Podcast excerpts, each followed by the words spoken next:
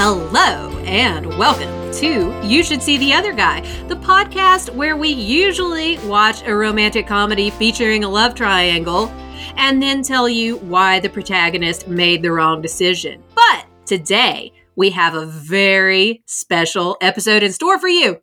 I am Jennifer. I'm Samantha. And I'm Sadie. And today, it's bracket time, baby. Yeah.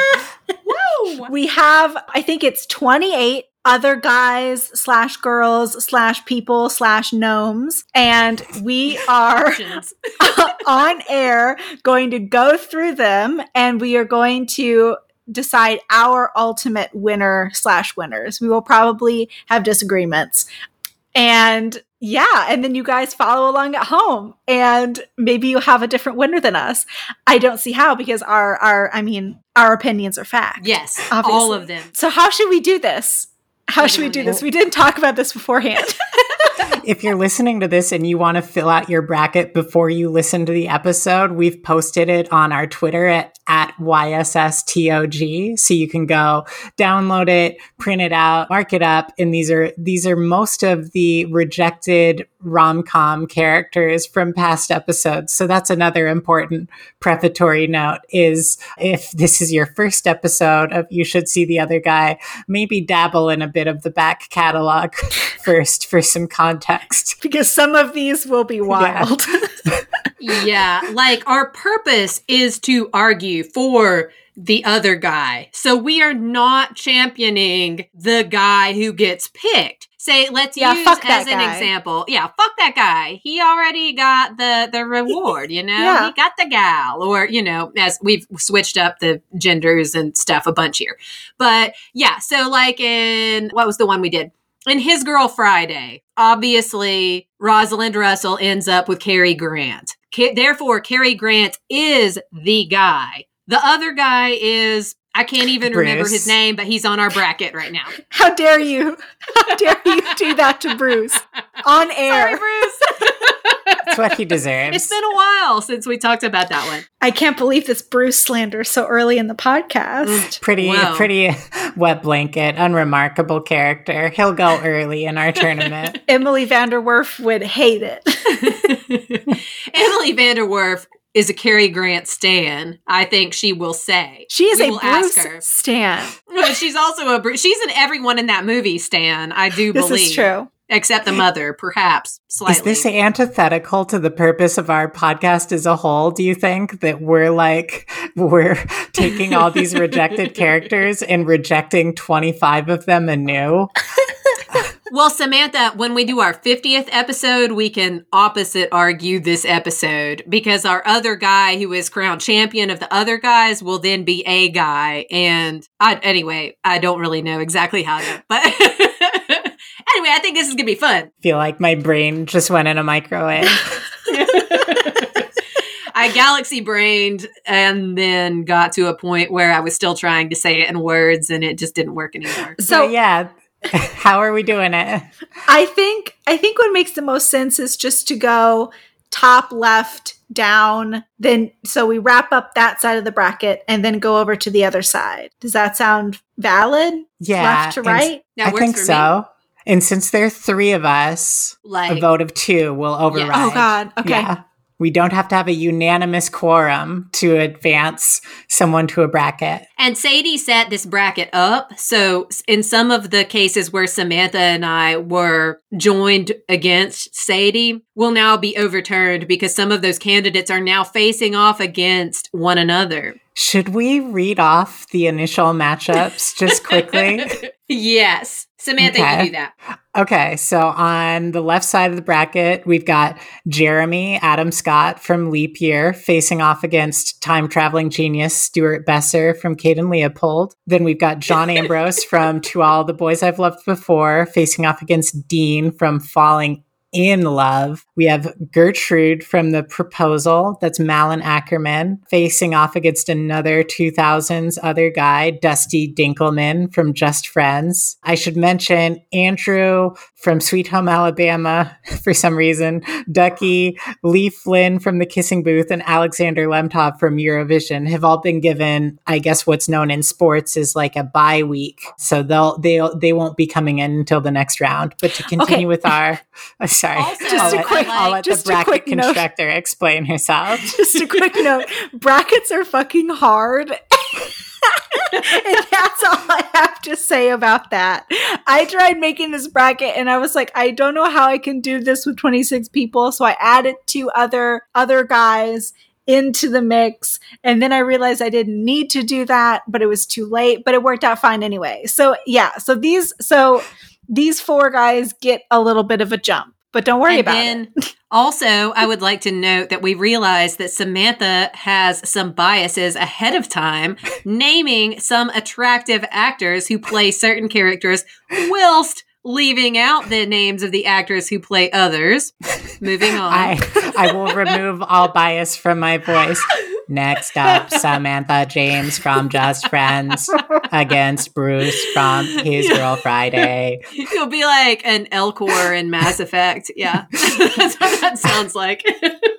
We also have Colin from The Ugly Truth against Ben from What If, Larry from Groundhog Day versus Dahlia, also from What If. Then the right side of our bracket, we've got we've got two Parises from two different adaptations of Romeo and a Juliet. stroke of genius. Paul Rudd Paris and Stephen Merchant Gnome Paris from Romeo and Juliet in a battle of in the Battle of Paris.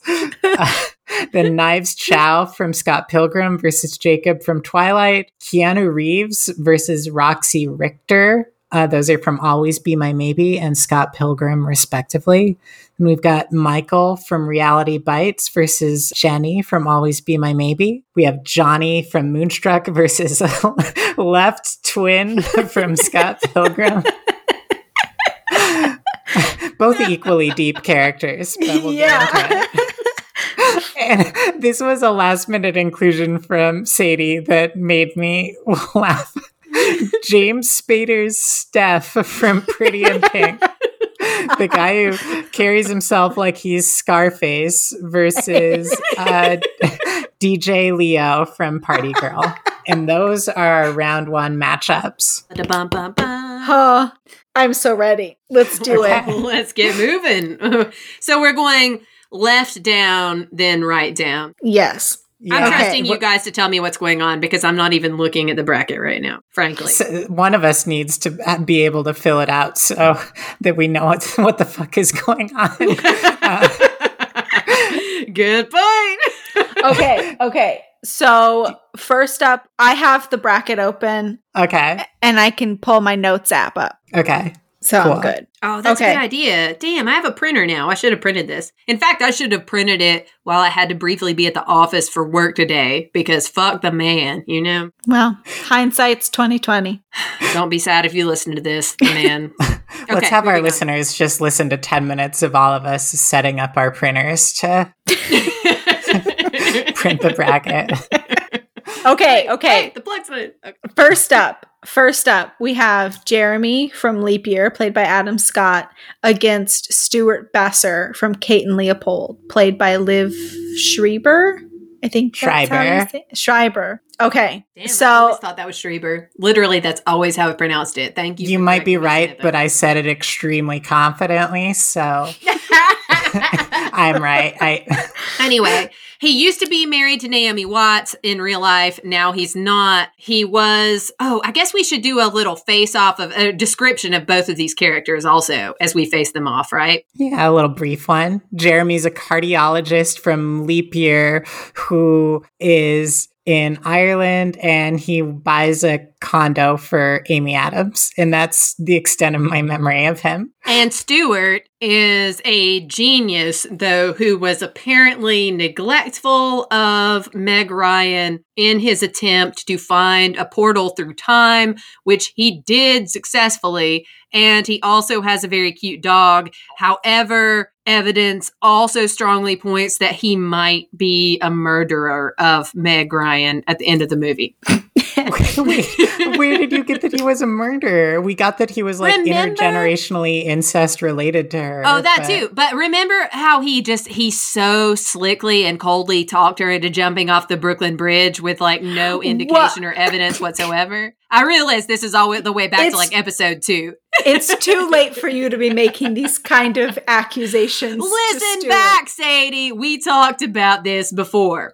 Anyway, I, that said, I still am a Stuart fan. I thought Me that he was probably ma- in many ways a better option than Hugh Jackman in that movie. This is going to be a, a unanimous vote because it's Stuart Jeremy. from me. Yeah. um adam scott i'm uh, yeah samantha and i were kind of mean to sadie about one of her favorite movies leap year here because samantha Mhm. and i were such adam scott stands that we were like fucking pick him it was obvious there was no downside to adam scott except him being a little bit mundane in some mundane moments that were filmed adam scott for the win over stuart the time traveling possible murderer genius Wait, you want Adams? You want to vote for Jeremy? yeah What? I did What? the first time around too. Wait, you guys are voting for Stuart? Yeah. Or did you Why- expect why me to vote wouldn't we? differently?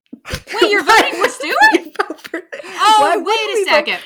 Are we voting for like the bad other guy or the good other guy here? The good other guy. the, the one what- we yeah. like more. yeah, I'm voting definitely for Adam Scott. Yeah. Wait, Adam Scott's character who just like went to medical school and became a cardiologist versus Stuart who figured out how to travel through space time from his like bedroom. and has a great dog. I know. This is weird for me, but Adam Scott in a trench coat, y'all. I don't understand. When was he in a trench coat? At some point in that movie, I definitely remember he was wearing a think. beige trench coat. Yeah. I'm so tired. I can't believe you. He's so bad in that movie. no. I want to go back in time, Jen, and prevent you from choosing Jeremy in this bracket. I'm so Wait, angry. why? Why are you mad? Are you voting for Stuart? Of I'm Yeah. so confused. Oh, Stuart we're voting. is a time traveling genius. He's That's also true. nice. But Jeremy is also really nice and is has a good career and like had similar values and just thought he was lined up before Amy Adams went off the fucking rails and decided to go get suddenly engaged to an asshole Irishman that she knew for less than a week. We can't do this, Jen. We can't. I think I just want to I just want to check where Jen's thinking is uh, because because I'm I feel like there's a there's a fine philosophical difference in the bracket where I don't I don't think it's that we're voting for who was actually the more appropriate person for their respective protagonist. Like we've had that debate. We're just That's in a vacuum saying we take Jeremy, we take Stuart. Oh, okay. Who's you know better? what? Who do we this like does make me feel a little bit better because I, I'm telling you, when I saw the way the bracket was broken down, I was a little worried. I was like, Sadie is setting Samantha the fuck up with this one, with Jeremy versus Stuart. I was like, this is cruel. This is like two of Samantha's faves heading off head to head. I thought we were still picking like the most appropriate guy here. So obviously, I'm going to go with Jeremy. Now, finding portals through time wise, I'm going to go with Stuart, but also Stuart fell down a fucking elevator shaft and left his dog to be taken care of by a man from the 19th Well, century to be fair- however many days. he didn't know that he was going to fall down the elevator shaft when he went outside that day. Sadie is defending Stuart. It's I only like because he uninvented the elevator through his genius. Yeah. I I unironically like Stuart. I would unironically marry Stuart in holy matrimony.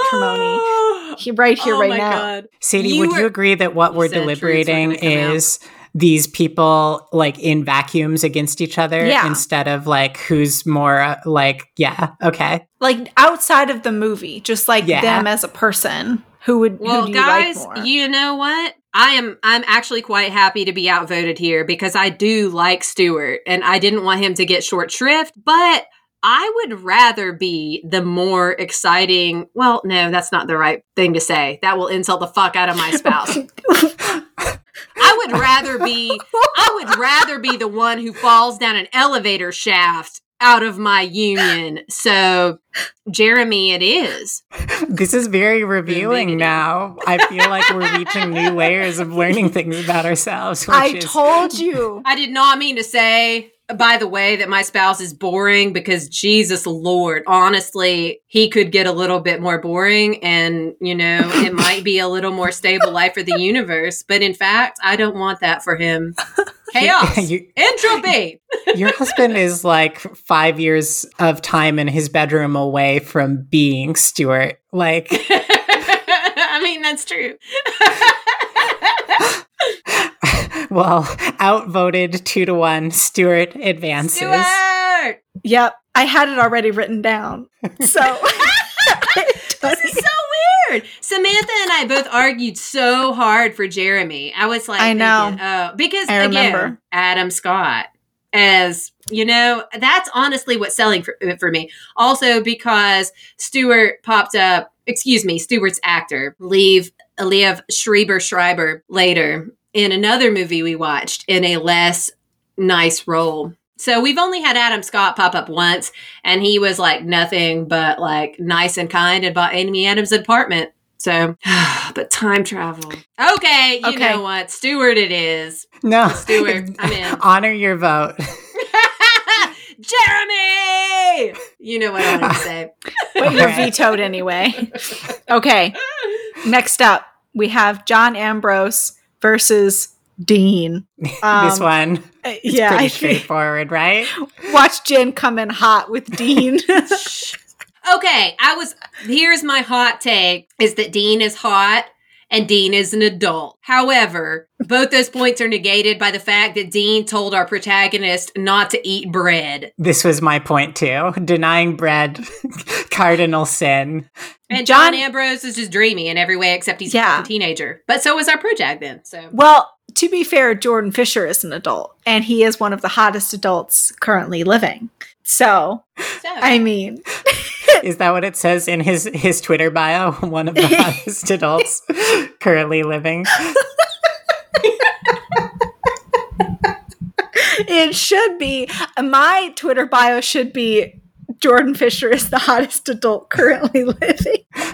I remember Just to have it on Sadie going on Yeah, yeah. long tangents about how hot his voice is when we recorded that episode. Yeah. And that did make me pay more attention because I was trying to watch the all of these characters who were, were all adults, who are all adults, through the lens of them playing teens. But John Ambrose is the winner times a thousand, even if they're teens. Like I mean, over he's so both both Peter Kavinsky and uh, yeah, whoever else we're talking about, Dean and his no bread stance. If I had more editing willpower, I would make this a clip show and it would be like, remember when Sadie talked about John Ambrose's voice? Let's remember. And then like and then we'd we'd cut back to Sadie saying it. Well, I'll just say I'll just say it again. I'll just say it again. His voice is so dreamy. And since that episode came out, the fifth season of She-Ra came out in which he voices one of the characters, Seahawk.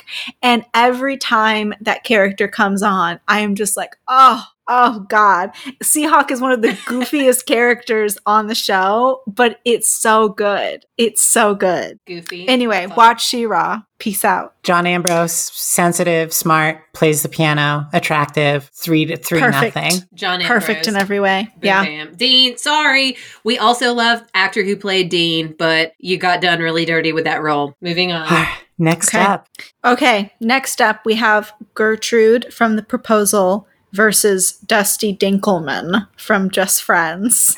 Gertrude is the Madeline of Southwest Alaska. No, wait, Madeline Who's the person who teaches Madeline? Anyway, Gertrude is a school teacher in Southwest Alaska who is there to serve as a reminder to publishing world Ryan Reynolds of what life was like back in his hometown. She's the hometown hottie. And Dusty Dinkelman, I feel like Jen could do Dusty Dinkelman justice. Dusty also is serving a nice purpose for society as a paramedic super hot, played by Chris Klein. Every move was smooth. But then he got super character assassinated at the end when we found out that his moves were smooth because they were choreographed in attempts to pick up women who he thought would have rejected him earlier in life and I guess dumped him then. He's such a he's such a fucking asshole. Yeah. He's such a douchebag. You know though, I kind of I'm having I mean, I don't have trouble voting in this one because but the at the same time, we know fucking nothing about Gertrude. She could be the Dusty Dinkelman of Alaska. And I feel like Gertrude and Dusty Dinkelman themselves could be a good couple. yeah, this is Ooh. an oh. interesting pairing. I liked this pairing, Sadie. Thank you for putting them together. Thank you. It was 1 a.m. I didn't put as much thought into it as you guys think I did. this could be a rom com where Gertrude and Dusty meet through our bracket and fall in love. And they're like, hey, how dare, how dare you beat me in this bracket? Yeah. Anyway. I, I found Gertrude unremarkable in every way. And though Dusty was annoying, he was also very fun to watch and he was a character. Like I like Dusty Dinkelman is a character. Gertrude does not even have a last name. Oh, is this so, a late search for Dusty Dinkelman? Because Gertrude, Ooh. you know, I ha- we established that I have a soft spot for Malin Akerman. so my allegiances are known; they're on record. Sadie. Oh God. I mean, Gertrude is obviously, from what we know, she's the better person. But in terms of like characters, I think that Dusty Dinkelman is more fun. So I vote for Dusty. Oh, our first tiebreaker. you guys are seriously putting me in this position. I am, I am, I am swoggled right now. You're like, I am shocked and appalled. Thought, I thought that you both and this is silly that I thought Sadie would ever choose Jeremy from Leap Year, but I thought that he would be the clear swinger for the first one. He would go right through. So I had all my arguments for him in place. I was not prepared for Stuart to sweep it. I this okay. inadvertently insulted my own spouse. Now I have to choose between Gertrude and Dusty Dinkelman. And for the sake of future pairings, I am going to say I apologize to both Samantha and beautiful, beautiful Malin Akerman, Dusty. Dinkelman. Oh, my heart. All right, we have our first uh, contested winner, Dusty Dinkelman, in a tiebreaker. Okay, let me. Only, I, I was planning to go for a Gertrude there. That was a guys. This is we're only two in. This is getting nuts. I guess we technically had a tiebreaker already, but I mentally erased Jen's Jeremy support from my mind. okay, let's see. Next, so we have Ducky next technically, but he's not till next round. Yeah, we have to do all of the sides before we yeah. do the middles, right? Yeah. Yes. So next we have Samantha James, also from Just Friends, Ooh. paired against Bruce from His Girl Friday, played by Ralph Bellamy. Yes. And then Samantha James is played by Anna Faris. this one is easy for me. We, on one hand, we have a chaotic bisexual pop star versus a paper towel that wiped up uh, tea stain versus know? bisexual paper towel that wiped out tea stain. yeah, Samantha James, eight times eight thousand. Yeah, our girl Anna Faris did such a glorious portrayal in that. Oh wow! I hope she and Dusty Dinkelman end up getting to go up against each other because you know what? He sucked, but she was great in the end. There was actually nothing to take her down. She would She's excellent. She would eviscerate him in a knife fight. Oh yeah. I agree. I'm I'm kind of dreading if we ever get to a point where we have two bisexuals facing off against each other because a one bisexual round is an easy round in our bracket. Samantha, You know us and who we're going to pick. A bisexual versus bisexual round is inevitable. I, I'm get, we're getting ahead of ourselves. I, I'm just, I have so much anxiety right now. okay, so we're we are in agreement, Samantha. Yeah. Okay, Samantha Three James. nothing. Sorry, Ralph Bellamy. Sorry, me. Sorry, sorry, me. Sorry, me to, em- to em- Emily VanDerWerff, esteemed guest. Well, I, mean, I remember that my suggestion was that on his Girl Friday that they just get in a thruple and let Bruce's mom support them all. this is true. But Oh, unfortunately, God. that was shot down by everyone due when to you brought this up Bruce's mom in, in the Thruple, 40s. I thought you were going in a really bad direction.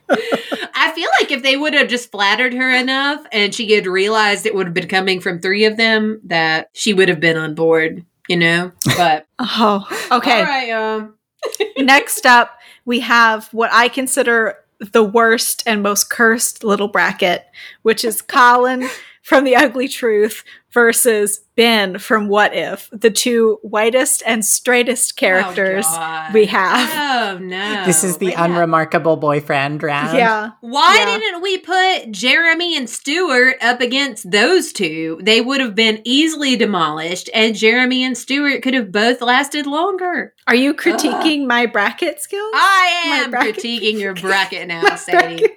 But also, I mean, yes, these are the two most alike, and so it makes sense to put them up against one another. so, also, I am not critiquing your bracket skills. We're getting personal early. We haven't even finished the left side of the bracket yet. God. I so I vote Ben from What If purely Yeah. because he was more attractive to me. That's the only way that I can differentiate these two characters. So oh, oh, God, and I remember liked the movie more that he was from. So Ben from What If was like an expert in like international maritime law or like Yeah. something like that. And Colin was just like stereotypical dream hunk doctor and the movie didn't really bother like fleshing him out beyond that. My problem with Colin is that I'm sure that actor is a very nice person, but I was also not the biggest fan of his character on the incredibly excellent, canceled before its time, so sadly, soap opera Witches of East End. And also, he was in the movie The Ugly Truth, and I am not going to vote for that on any metric whatsoever. Yeah. Ben, it is. Guilt by association. I and I'll hop on the Ben train. Three nothing. Ben from What If, the most resounding vote for Okay. the most unremarkable character. Okay. And now we have the most remarkable bracket Larry from Groundhog Day going up against Dahlia from What If. Damn. Dahlia is a refresher, is the sister of the Zoe Kazan love object in What If, and she is like also kind of quirky, but like a little too forward with Daniel Radcliffe at one moment in Mhm, the movie, I mhm. believe. Yeah. Yeah. And Larry is the Grage sweater cameraman from the beloved cinematic classic Y'all know. Groundhog Day. Larry. It's got to be That's your Larry. vote. yeah, I, I feel I of course vote Larry, and uh, I feel like it's safe to say we're probably the first people in human history to talk about these two characters in conversation with each other. Look, Dahlia is very beautiful and So is I'm sure Larry. Will be a great partner to somebody someday. She w- did behaved very badly when rejected, which was an impulse that I understood, if absolutely did not condone. She's gonna be fucking fine. Larry is our guy. Larry. Larry has an earthy sexual charisma that n- unfortunately no one in his movie seems capable of seeing.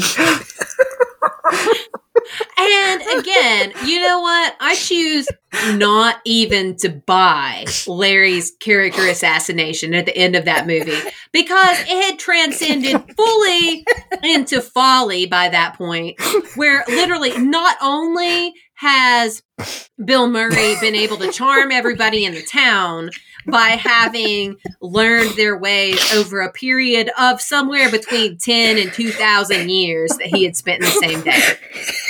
But also that this is still a single 24 hour period and that they are all running up and hugging Bill Murray like he is their fucking beloved son of the town. Even if he had done something nice for you today, that is weird. That would not happen. And nobody would have paid that little for Larry in the date auction. And I really don't think Larry was out there stiffing anybody on the tip after what he had shown us earlier in the movie. Larry was done wrong. Larry is our winner. oh my god. Jen. Jen just slammed the desk so hard. Jin's dead. Oh my god. She just slammed the desk so hard she yeeted She herself left. from the podcast. Oh oh, shit, it really did mute me when I slammed the desk. I was so confused by that for so long. Oh my god. I thought Oh you my could still God. hear me.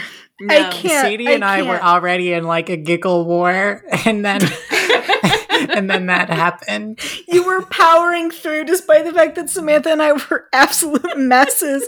I was crying at the at Larry with his raw, earthy, sexual charisma. it's subterranean. It's just like I Oh, don't know, it's in his It's stomach. It's the sweater. It's the grayish Same. sweater. Well, you know what, y'all? Thanks to my strange time traveling husband, who I inadvertently dissed earlier in this podcast, I actually own a sweater that at least looks exactly like it, if it's not it. It's the replica. And by God, when it is not 90 degrees here again, I am going to wear that sweater and I'm going to record an episode of this podcast. And you all will be able to feel my raw sexual energy of the sweater through the mic. we already do every week. Don't don't Oh. worry. Thanks. Mm, should we do our bye week people on this side of the bracket or should we come back to them? Come back. I think let's do all low level people Yeah. first. Okay. So our Yeah. winners on this side of the bracket, if you're following along at home, are Stuart, John Ambrose, Dusty Dinkelman, Samantha James, Ben, and Larry. Yeah. So next up, we're going to have Stuart versus Andrew, John Ambrose versus Dusty, Samantha James versus Ducky from Pretty in Pink, and then Ben versus Larry. All oh. right. Okay. Oh, oh, fellas. oh, next on this, on the right side of the bracket where things are wild, we have Paris, played by Paul Rudd from Romeo and Juliet 1996, versus Paris gnome version from the hit, the hit Baz Luhrmann cinematic classic Gnomeo plus Juliet. the movie that I think surprised me the most with how much I ended up liking it on this podcast, but I don't think I'm going to go for Gnome Paris because as in love as I was with the gnome concept, Gnome Paris was just kind of like nerdy about plants or something like that. And Yeah. like Paul Rudd Paris is just dreamy looking and like maybe a himbo, our first podcast himbo. True. Yeah, I think it's got to be Paul Rudd Paris for me. Because also, Gnome Paris, we didn't really see a lot of him. And he was also blatantly in love with Juliet's handmaiden, the frog, the entire time. So he wasn't even technically another guy, really. Why So did I think it was a hippo? I guess it was You a know, frog. the passage of time really sways things. You see what you want to see. I'm gonna create my mo- uh, my own Mandela effect, where it's just me who remembers the handmaiden and Gnomeo plus Juliet as a hippo, and I'll insist Well- that it's a common false memory, even though I'm the only one who thinks it. Samantha, as I'm sure that you recall, though none of the rest of us do, you did spend quite a time in quite a period, quite a length. I'm not sure what the word to say there. In the time loop, the week that we did record the Groundhog Day episode, that you are finally apparently now released from. So we will forgive you for being a little hazy on, on the Thank goings you. on of Gnomeo and Juliet. But yes, also, I think I redeem myself to my partner now by choosing Paul Rudd Paris because my partner is too smart to be a himbo, but he does like quite often resemble Paul Rudd in the astronaut suit. So, absolutely. Does he wear astronaut suits around the house? Um, You'd be surprised. well, he made it for our 2014 Halloween party, which Samantha did attend. And yes, it does make an appearance from time to time. I remember I have a distinct memory from that Halloween party in which I was dressed as R2D2 and my wife was dressed as Princess Amidala, I believe. And I remember Justin in his astronaut suit standing outside in the snow. I think it was cold, just like, like to no music, just dancing on your lawn, like pumping his fists in the air. And yes, while ceramic Gnomeo, as portrayed by James McAvoy, did have a bit of sexual appeal to him, I apologize to Ceramic Paris. May you live a long and happy life with your ceramic frog mate. 1000% Paul Rudd Paris is Yeah. my vote. We are in agreement. All right. Paris Paul Okay. Rudd. Next up, we have Knives Chow from Scott Pilgrim versus bum, bum, bum, Jacob from Twilight, the ultimate other guy. Oh, Oh, shit. Uh, Jacob imprinted on a baby. I will excuse myself from the debate. you know that I'm going to pick Knives Chow. yeah. I Damn. th- I I hate I think about that all the time that Stephenie Meyer really made him an irredeemable character in the eyes of of normal people. So I also have to say Knives Chow. If we're talking if we're talking if if we lived in a perfect other world in which Jacob did not imprint on a baby and it was just Jacob from the first movie slash book the entire way through, then that would be a different story. But we don't live in a perfect world. We live in the worst timeline. So again, knives chow for me. God, yeah. Again, I would like to pick Jacob on the potential of that cute little actor in his long wig showing up in the beginning of the first movie. But the whole arc was horrible. There was nothing redeemable about it. It was just terrible. And I wanted to argue for this one. As soon as I heard Knives Chow, immediately I was going to dismiss her as she's a child. However, Jacob also still, I believe, canonically, by the end of the books, Yeah. even by the time that Bella has been turned into a vampire and has a child of her own that Jacob imprinted on, is still a child. He's still So- like 17. So Yeah. they're the same age. Knives Chow, carry on, baby girl. I feel like we should also say that Knives Chow has positive qualities of her own and does not just advance by virtue of Jacob imprinting on a fetus. Yeah. Yes, this is true. We we just despised her as an option for the other guy gal option when we did Scott Pilgrim because Scott Pilgrim is like 23 and Knives Chow is 17 and we were creeped out by that and thought that Scott Pilgrim should leave her the fuck alone. Yeah. this is the bracket of people who all need to graduate from high school and date people who have also graduated from high school. Ooh, yeah. But like Knives is great on her own qualities, and we wish her the best going forward. Which I don't know how long she'll make it in this bracket because I don't know who she'll be up against next. But she has my vote to pass Jacob Black werewolf in this one. Well, we'll find out who she goes up against next in our very next round. okay, we have Keanu Reeves playing himself in Always Be My Maybe up against Roxy Richter from Scott Pilgrim as well. So I know my vote. Mm, I think I know mine. I think I know yours. Y'all did Keanu so dirty with this one. You did her so you did him so dirty. You knew we would all vote for Roxy. You knew it. and we don't even know anything about Roxy. We know at least that Keanu knows the We- names of many Chinese dignitaries. we know that she was born on the moon. That's true. Anyway, That's all we, all need to know. For Roxy, who herself was done super dirty by Ramona Flowers, who dismissed her as a bi-curious phase and then apparently exploded into a cloud of coins because she was demolished by Scott Pilgrim? No. She deserves much better. She deserves indeed the moon upon which she was born in the world.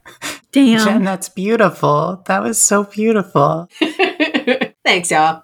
Roxy. We we resurrect her from coin form. We assemble her back into her beautiful bifurious self, and it's it's it's a painful elimination because I love the Keanu Reeves cameo, but Roxy Richter's got I think some more layers to her than than Keanu Reeves' caricature of a self-aggrandizing version of himself. However, you know, I think first of all, Keanu will be fine. And also, I have been remiss in, you know, these pandemic times of keeping super on top of my celebrity gossip. However, I did note a few days ago that he and his glorious and just beautiful from the moon, probably the moon herself personified real life girlfriend, Alexandra Reeves, have had to file a restraining order against a weird stalker who is trying to attack his girlfriend because she thinks that he would never be with a woman who is 10 years younger than him and looks her age. I suppose. So I think that Keanu will be fine and okay to be left out of this bracket and, you know, celebrity everything for a while. Let him live in peace. Let him depart. Have you all looked up his girlfriend? She's, She's fucking gorgeous. incredible. She's gorgeous. She's wonderful. And her art is like, the fuck? Like, Keanu really has achieved something in getting her to be his girlfriend. And I think we should leave him in peace with that now. Agreed. Yes. Go with God, She's- Keanu. They're this. They're equal in age. It's they're just it's perfect in every way, which uh, it shouldn't be shocking or like refreshing Yeah. for They're an not actor. even equal Yeah. in age. He's like a decade older, but much more equal than we typically see. Yeah, in the equation of Hollywood, where a man's age is his current is n minus ten, they're they're a lot more equal in age than a lot of other Los Angeles pairings. I don't know why I said it like that. I hate myself. Next round. Let's see. Let me pull it up. I lost it for a second. I was looking up the age of Keanu Reeves. Yeah, he's in his 50s now. Damn. Okay. So next round we have Michael from Reality Bites, played by Ben Stiller, versus Jenny from Always Be My Maybe, played by Vivian Bang. This is a tough one. Michael is the like MTV. Well, it's not called MTV for copyright reasons, but it's all for all intents The and purposes an MTV. yeah, he's a producer there, kind of square. He's the contrast to Ethan Hawke's long-haired rocker who destroys a Riot Girl song, Rocker. and that made Jen really mad. That's my Mhm. most vivid memory from the Reality Bites episode. Ben is like, yeah, Michael's like a sellout yuppie who has a job. Therefore, he's Ooh. the worst. having um, being able to make money to feed yourself in a capitalist Ew. hellscape boring yeah. and jenny how, how to describe jenny Words can't. Good hearted, but appropriative lock and wearing and horrifying Vienna sausage and spaghetti making. Yeah. But also other deeply relatable that- in some ways. Yeah. yeah. I mean, she was quite likable. Girl. this is going to be a tough one i'm not sure how i want to vote on this i mean i want to automatically disqualify jenny for her hairstyle but gosh how are you how are you two voting I, so do you want me to go first, Jen? Do you should I go first? Do you want to go first? Um, okay. I will go first just because I'm still staring at my Google page that I opened up and I want to correct myself because like just echoes of shame are rolling over my whole body that when I tried to say Alexandra Grant as the name of Keanu Reeves' girlfriend a few minutes ago, I accidentally said Alexandra Reeves. I gave her his last name and I must correct that. Oh, thank goodness. That was just destroying my whole soul. I, that must be on the record as corrected. Okay. That said, I fucking love Jenny. I think that she is great. She seems very much like somebody who I would know and like actually in a local scene and support. But the locks are real rough. And I still am fucking mad at Winona Ryder's character for destroying our boy's beautiful Planet of the Apes collectible at the beginning of the movie. And somehow he got over that and dealt with her. He defended her against Ethan Hawke's fucking shit assness while Ethan Hawke was living on her couch. And then he, oh, and then also he actually had her stuff edited into high art you know, which is what the first real world series is, even though she thought that it was like terribly undignified. So you know what? Fuck Laney as played by Winona Ryder in that movie. Michael deserves the world. I choose him. And Jenny is going to be fine carrying on in the San Francisco scene. I am not worried about her. I love her and I free her to do her own thing. Hopefully, she will cut that out of her hair. Jen delivering her votes as though she is God, just uh, ordering the characters, pulling them around on strings. Uh, and with our first spite vote, voting for Michael to spite the protagonist of Reality Bites, the um, kind of oh, myopic yeah. and solipsistic Winona Ryder not Winona Ryder herself, her character in Reality Bites. Gosh, yeah. how are you going to land, Sadie? I need to know if I'm going to be a tiebreaker or if it even matters. Ditto at Jen. That's it. it's it's Michael for me. Also, he's like genuinely a nice guy. Like I would like to date Michael. And so I wouldn't like to date Jenny. So just purely based off of that, it's got to be Michael. All he seems like a very supportive partner. I agree. And we all established that this was Ben Stiller at his best looking in Reality Bites. Yes. Yeah. Not because of age, but because someone figured out how to light Ben Stiller. And it was Ben Stiller. he was the director. so uh, that makes sense if I directed myself in a movie, I would make sure, you know, only high angle shots, soft pink lighting. Up. Like that wait, that was your best take? Too bad. I didn't look good in this scene. Get back in there. So I guess my my internal crisis is irrelevant because I was gonna vote for Jenny and say straighten your hair, but I'm persuaded. So for the record, I'm gonna vote for Michael because I'm remembering how nice he was and that the movie demonized him for like working at MTV, which is about as like unsquare as a square job can get. It at the yeah, time, I, I, think. So Michael three zero. I was okay. about to start arguing more in Michael's favor, but he has us all so much. Oh God. And again, I think Jenny will be fine. next up, next up we have we have Johnny from Moonstruck, played by Danny Aiello, versus Left Twin uh, from Scott Pilgrim, played by I don't know. a left twin who has like five seconds of screen time. Yes, yes, yeah, that that one. Um, it's left twin for me. It's left twin for yeah. me as well. left twin has a better and more exciting career, demonstrably has more talent. Johnny never wants to be coupled or married with anyone at all. He just wants somebody to take care of him and maybe he will achieve that through his brother marrying somebody and eventually they will take care of him. Farewell, Johnny. Left twin it is. Well, but locked, Sadie, sealed, wait, and delivered. Wait what? A what? moment before we move on for that. How did you choose left twin over right twin? Left twin has the color hair. Ah ha ha ha. Clearly more interesting. Yeah. Right twin's got to get out. Okay. Just wanted to ask what it was that set left twin apart. How dare you call me out like this? What if I had said I don't know? what would you have done then, Jen? You would have made up something, Sadie. You would have slandered would me hope. on the podcast. okay. Are we ready for our final first round bracket? Yeah. we- Farewell, Johnny, wet paper towel number two of this competition. Please get him away. Okay. He was like a used Kleenex. Next, we have Steff from Pretty in Pink, played by James Spader, versus DJ Leo from Party Girl. Hmm, hmm. I, I'm. Can I say right out the gate? I'm gonna vote Steff. I'm going Steff too. Oh my god! Tell me why. No. Okay. Here's why.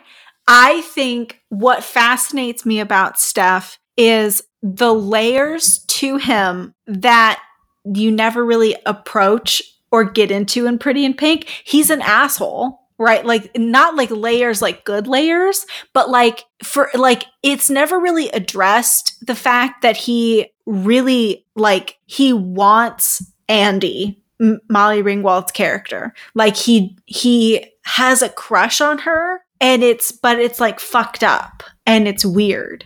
And they never make him a romantic interest or a romantic possibility, which I love, but the fact that they include that regardless, like it's it's Steff's own fucked up shit that gets in the way of him ever possibly being a romantic interest for Andy. But there's like layers to Steff. There's like this bone deep, like, like he's just unhappy with like who he is and who who he's going to be you know? Like there's that one scene where he's like sitting in, in that big mahogany desk and like he doesn't fit there and like he knows he doesn't fit there but he's trying to act like he does i don't know. There's just something weird about steff that i just that i just find so fascinating whenever he's on screen. So anyway yeah why do you why do you want to pick steff Uh, Samantha? he's he's an asshole, but he, yeah he- I am obsessed with him being like 17 and carrying himself like he's running cocaine through the Florida Keys. And yes uh, I find that more captivating than than DJ Leo from Party Girl. Well, guys, I'm going to have to swing in and disagree with you here, even though I know Steff. Yeah, I think just the James Spader has fucking overtaken you all because you guys know that, sure, like, you'd have great sex with Steff, and then he would just choke you completely to death while watching the life leave your eyes against your protestations. well yeah You realize that's what you're voting for right Yes. now, right? Okay. Sounds like a good way to die. Because that's what he wanted to do to Andy. And DJ Leo wants you to live and dance to house music. Therefore, my vote goes to him. Well, you're overruled, but I but I appreciate it and I love yeah, I get noted, it. Jen. Whew. Yeah, guys. I, wow. Okay. All right. Your dissent all has right. been noted and very disrespectfully disregarded. That is not how I am going to go. Not at the hands of a weaselly little man like that. Jen, Jen, I have a theory about how you're approaching this bracket from the start, actually, from your very first answer, which is that I think someone as charismatic and attractive as you will be biased towards eliminating people like that from the bracket. So it makes sense to me that you would encounter a very charismatic James Spader on this bracket and and repel him. And I know you've got a stated reason, and it's a good stated reason, but I'm still going to try to practice amateur psychoanalysis uh, for no reason. I mean, I don't know. But again, mm-mm, I would I would walk out of the room he was at at a party. I would have my own room and he can go elsewhere. I don't like him. This has been a room of Jen's own reflections on Steff in Pretty in Pink. Well, we've done all the first rounds. Oh, it almost killed us, but we're here. Now We things are going to get really yet. interesting. I Okay. never hate you guys. We got in worse fights about gosh, several. I, I don't even like think about the things we've in worse fights incredibly inconsequential things. all right. Okay. Let's go back to the beginning. We have Stuart Besser and Leopold versus Andrew Hennings, Sweet Home Alabama, played by Patrick Dempsey. He wasn't in the initial round, but now he's happening. Ah, uh, it's going to be Stuart for me again. I'm going to take the time traveling genius over the like, you know, moderate Democrat senator uh, who, like, you know, I'm trying to think Gosh. of an insult for Andrew Hennings, the kind of person who would like put a pride flag in their official bio, but then like, you know, vote against like universal health care or something oh, like that. But no, no he wouldn't. You're putting that on his mom. Yeah. His mother was the character who is directly portrayed as that. And you, uh, Samantha obviously assumes that Andrew Hennings is a mama's boy. Whereas the apple I did not like, fall far from the Yankee tree with uh, I, with Andrew. I feel that Andrew responded with shocking restraint at having his mom punched out in front of a crowd after attending a fucking Confederate festival. Like, what? Like, oh my, honest, or, you know, and then, and again, that's sort of a point against Andrew in my favor because I feel like I would have just gone into a serious blackout stage and just clawed the eyes out of somebody who punched my mom in that scenario. So this is a tough one. I know. Well, I, how are you voting? I, I'm, I'm thinking about who I would like to be married to, I guess. And it's just got to be Stuart for me because I feel like he has the supportive qualities that Andrew also has. And I'm trying not to get swayed by Patrick Dempsey because, especially like younger Patrick Dempsey, my God, really does it for me. But it's got to be Stuart in my in my onion. Did you First say onion all, or did my I did uh, internet I, no, I said, opinion? I, I, said onion. said onion. explain explain the onion before I deliver my vote. Oh, it's just it just instead of opinion, I just say onion. Oh, thank you. That's really cute. I'm gonna I'm gonna rip that off from you and do the same in future. I'm a trendsetter. Y'all, Jen, Stuart, give it to us. Your verdict. What's it gonna Stuart be? Stuart is a fucking well, okay. Look, you know what? I take it back. My imply that you implied that I insulted my partner that he would be because do you know what my partner thought when he saw Stuart in that movie? He thought he I'm thought that he was a murderer who had concocted an elaborate scheme to get her to jump off of the Brooklyn Bridge. he respected Stuart's Stuart's, you know, whatever. Whatever Stuart had done, he respected not a whit. And I am going to stand by my own potential time traveling genius and say that something was not quite right with Stuart's business. Something's rotten in Denmark. something is was rotten there. Stuart did not have it together. And also, I did not think that Hugh Jackman was a good option for her either. And I thought that that was bad that Stuart talked her into it only so that he could exist in the future because he had gotten himself involved in weird time traveling intergenerational incest. So, is that a vote against Stuart? Therefore, I choose Andrew Hennings, who could be married and then amicably be divorced in like 10 years, and you could have a country house somewhere. Andrew is my vote even though Stuart, you already both voted for it. Sadie, it's you and me, baby. We're gonna have to we're gonna have to carry Stuart all the way to the end over Jen's objection. Damn, Jen just thought, slandering him.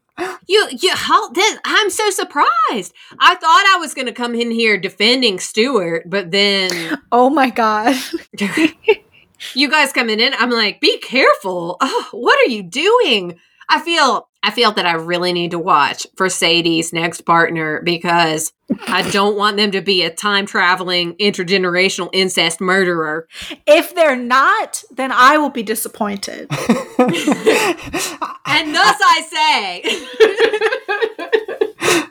I have a similar theory about um about about your spouse not liking Stuart, which is that I think that as a very as a very handsome, very very handsome, it should be stressed, eccentric, kind of like self-taught genius. I think that your partner has kind of an allergic reaction to the same and has to like project murderous intent onto Stuart. It's like two of the same poles of a magnet, like repelling each other. Stuart did tell a woman to jump off the Brooklyn Bridge, make the decision in 20 minutes, and push her forward to go do that. That's just confidence in your own conclusions. you? Yeah. He'd done it himself. But you know, also, he knew that he was putting her back in the 1800s and all that that implies. Well, like, fuck He her. could sense the trad wife in her.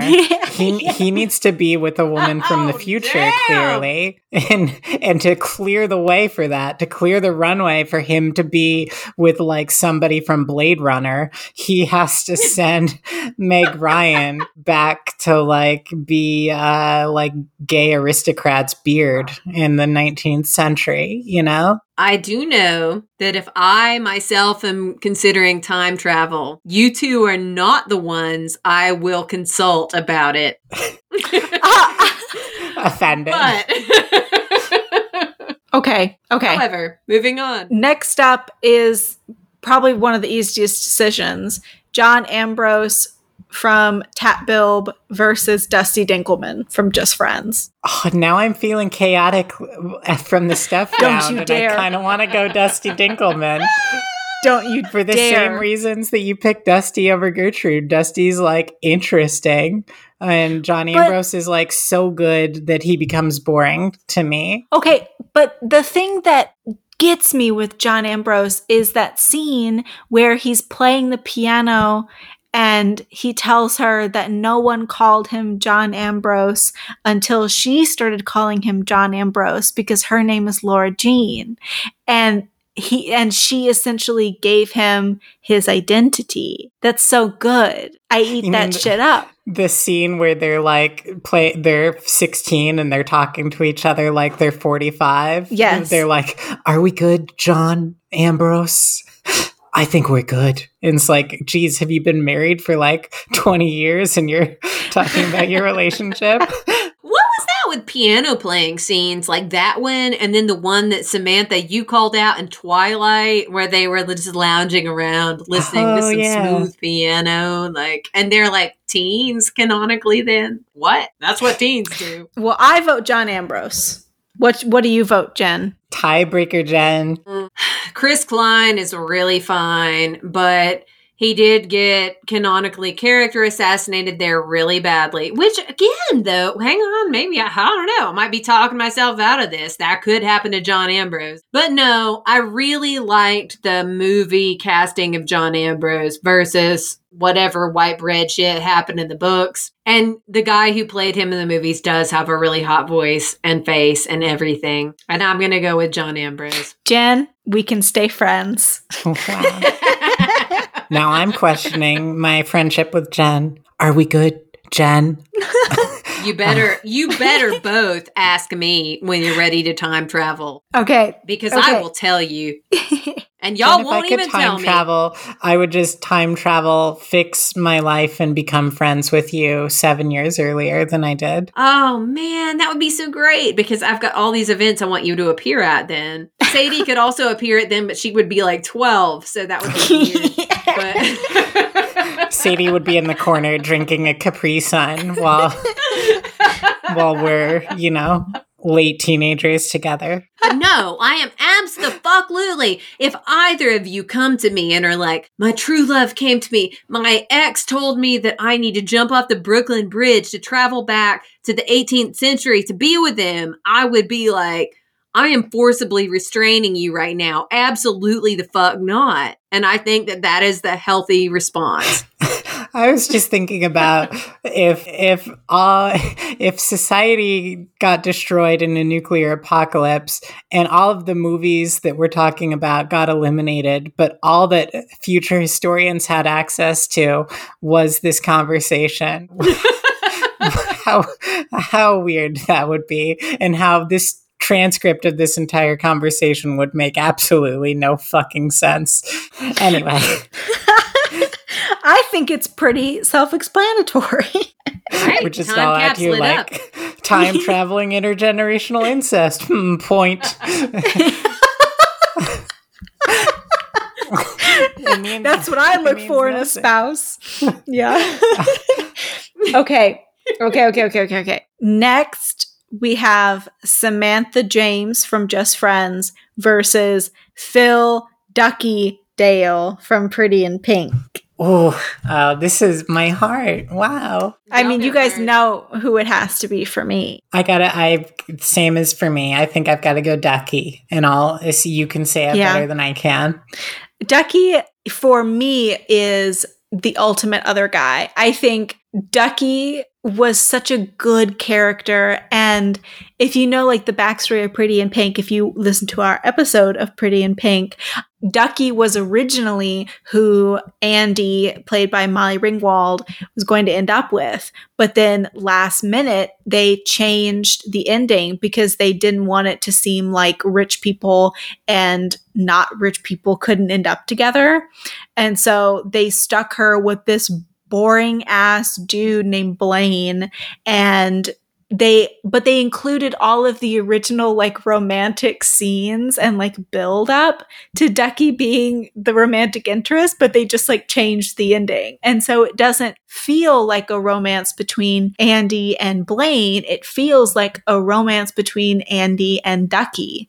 So for me it has to be ducky. I mean ducky is like the perfect person. He's he's such an interesting fun little quirky character. He's played by Jon Cryer. It's an amazing performance. Jon Cryer is so good in pretty in pink.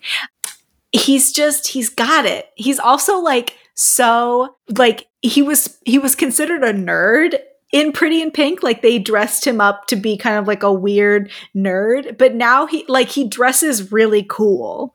Like people try and strive to look like what Ducky looked like back in 1983 or whatever. So, Ducky all the way. He's my man. Yeah. And Jen, are you, are you going to vote Mm. Ducky? Your spouse is nicknamed Ducky.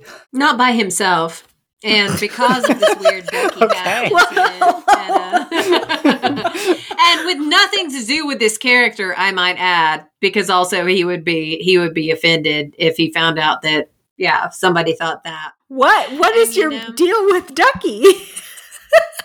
You're No, like no. he would he would absolutely hate to be associated with this character and also he would never Oh. have chosen that nickname for himself as Well, though people no. choose nicknames for themselves. this is because well for what anyway he would hate a lot of things specifically probably being associated with Stuart on this podcast which he will because he's definitely going to listen to it tomorrow Anyone who chooses a nickname for themselves has never had that nickname stick. You know, Yeah. like you all have a friend in middle school who's like named John and they're like, call me Rocket. And it's like, no, like, I'm not going to do that. yeah, my spouse is so horribly his stuck because my, my mom is a nicknamer and she was just like waiting for the chance to nickname him way too early before we even like really made it official. And my brother came into town. He was living out of town and had a birthday party. So we turned up and my partner put on this uh it's a it was like a baseball cap, right? That looked that had like a it was like like a duck with like eyes on it and a little fluffy tail on the back, you know? And he put it on and was doing as a gag throughout that like when he put on the hat, he was like this nefarious character named Ducky who was telling people to do stuff that they wouldn't normally do and everything. And then he'd take the hat off and he would be normal again or whatever. Anyway, my mom just called him Ducky after that, like literally forever. It's been more than 12 years now. That's what it is. So his name is Ducky. And I must say, I I love, love, love, love Ducky in the movie Pretty in Pink. And honestly, I am kind of dressed like Ducky in the movie Pretty in Pink right now, and he definitely had the best style of anyone in that movie. But come on, I'm gonna vote for Samantha James. I knew it. I knew this was all just preamble for you not voting for Ducky. What? First of all, Ducky is still a child, and also he's kind of an incel. He needs to go get some fucking like a life and figure himself out. Ducky needs to come out as bi. I think Yeah. this is a bisexual Yes. versus bisexual bracket. Again, this is another one where I could see Ducky and Samantha James together more A- easily. Absolute. What are you saying to me? Samantha James versus Ducky, she would murder him. Ducky wouldn't be able to stand being with little her, I don't think. And his teenage time. What about by the time he got to his mid 30s? You know, give Ducky some more credit, y'all. You vote for him, you don't really believe in him. wow. What? Jen trying This- to do psychological warfare over here now. This is an insult. I I was obsessed with Ducky in high school. He was like he's like the like he's like my perfect man. Like he's he's so oh my god. He's your perfect high school man. He needs to get through college and talk to him then. And I mean, I'm sure he'll be even better. He grows with him, me. And he, you know, yeah. I So I love Ducky, but I'm going to be the contrarian to go with Samantha James here, knowing safely that Ducky has already won. I'm sympathetic to the Samantha James argument, but like Ducky is just like he's so smart and he's so funny. Like he his Yeah. he's got always got the perfect one liner, and I'm a sucker for that. And I do gotta say, that whole choreographed perfect lip sync performance through the whole record store is the perfect way to ask somebody out on a date. Yes. Ducky Okay. appreciates you throwing a few bones his way, but he doesn't need them because he won the round anyway, in spite of you. Ugh. Okay. uh, he and I can still get along. Next next we have Ben from What If versus Larry, the cameraman from Groundhog Day. Once Larry. again, yeah, Larry. It's got to be Larry. Larry. That was so Okay. Moving on. Let's see. We're we're already well. That was a quick one. Let's move over to the right side. We have Lee Flynn from the Kissing Booth. So that's the brother of Jacob Elordi's character versus Paul Rudd Paris. Paul Rudd. Paul Rudd. Yeah, yeah, Paul Yeah. Rudd. Any kissing booth character should be n- not just Forget lose, it. but eradicated from the bracket. Yeah. Okay. Next, we, we're really breezing through it. Next, Yeah. we have Knives Chow and versus Roxy Roxy Richter, both Oh. from Scott Pilgrim. Uh, Scott Pilgrim off. I feel like in a few years, when Knives has, you know, been to some university, had a few boyfriends and maybe girlfriends, then maybe she's out at one of these, you know, local music house parties where she's standing bored holding a red solo cup in her hand. And then American Roxy Richter walks up to her and says something charming. And what happens then? Anyway, my vote is Roxy Richter, but like I kind of hope they end up together. Jen, I like how you slipped into British colloquialisms there for a little, little while. Or did she's gone to some university. After she gets out of know, man. hospital.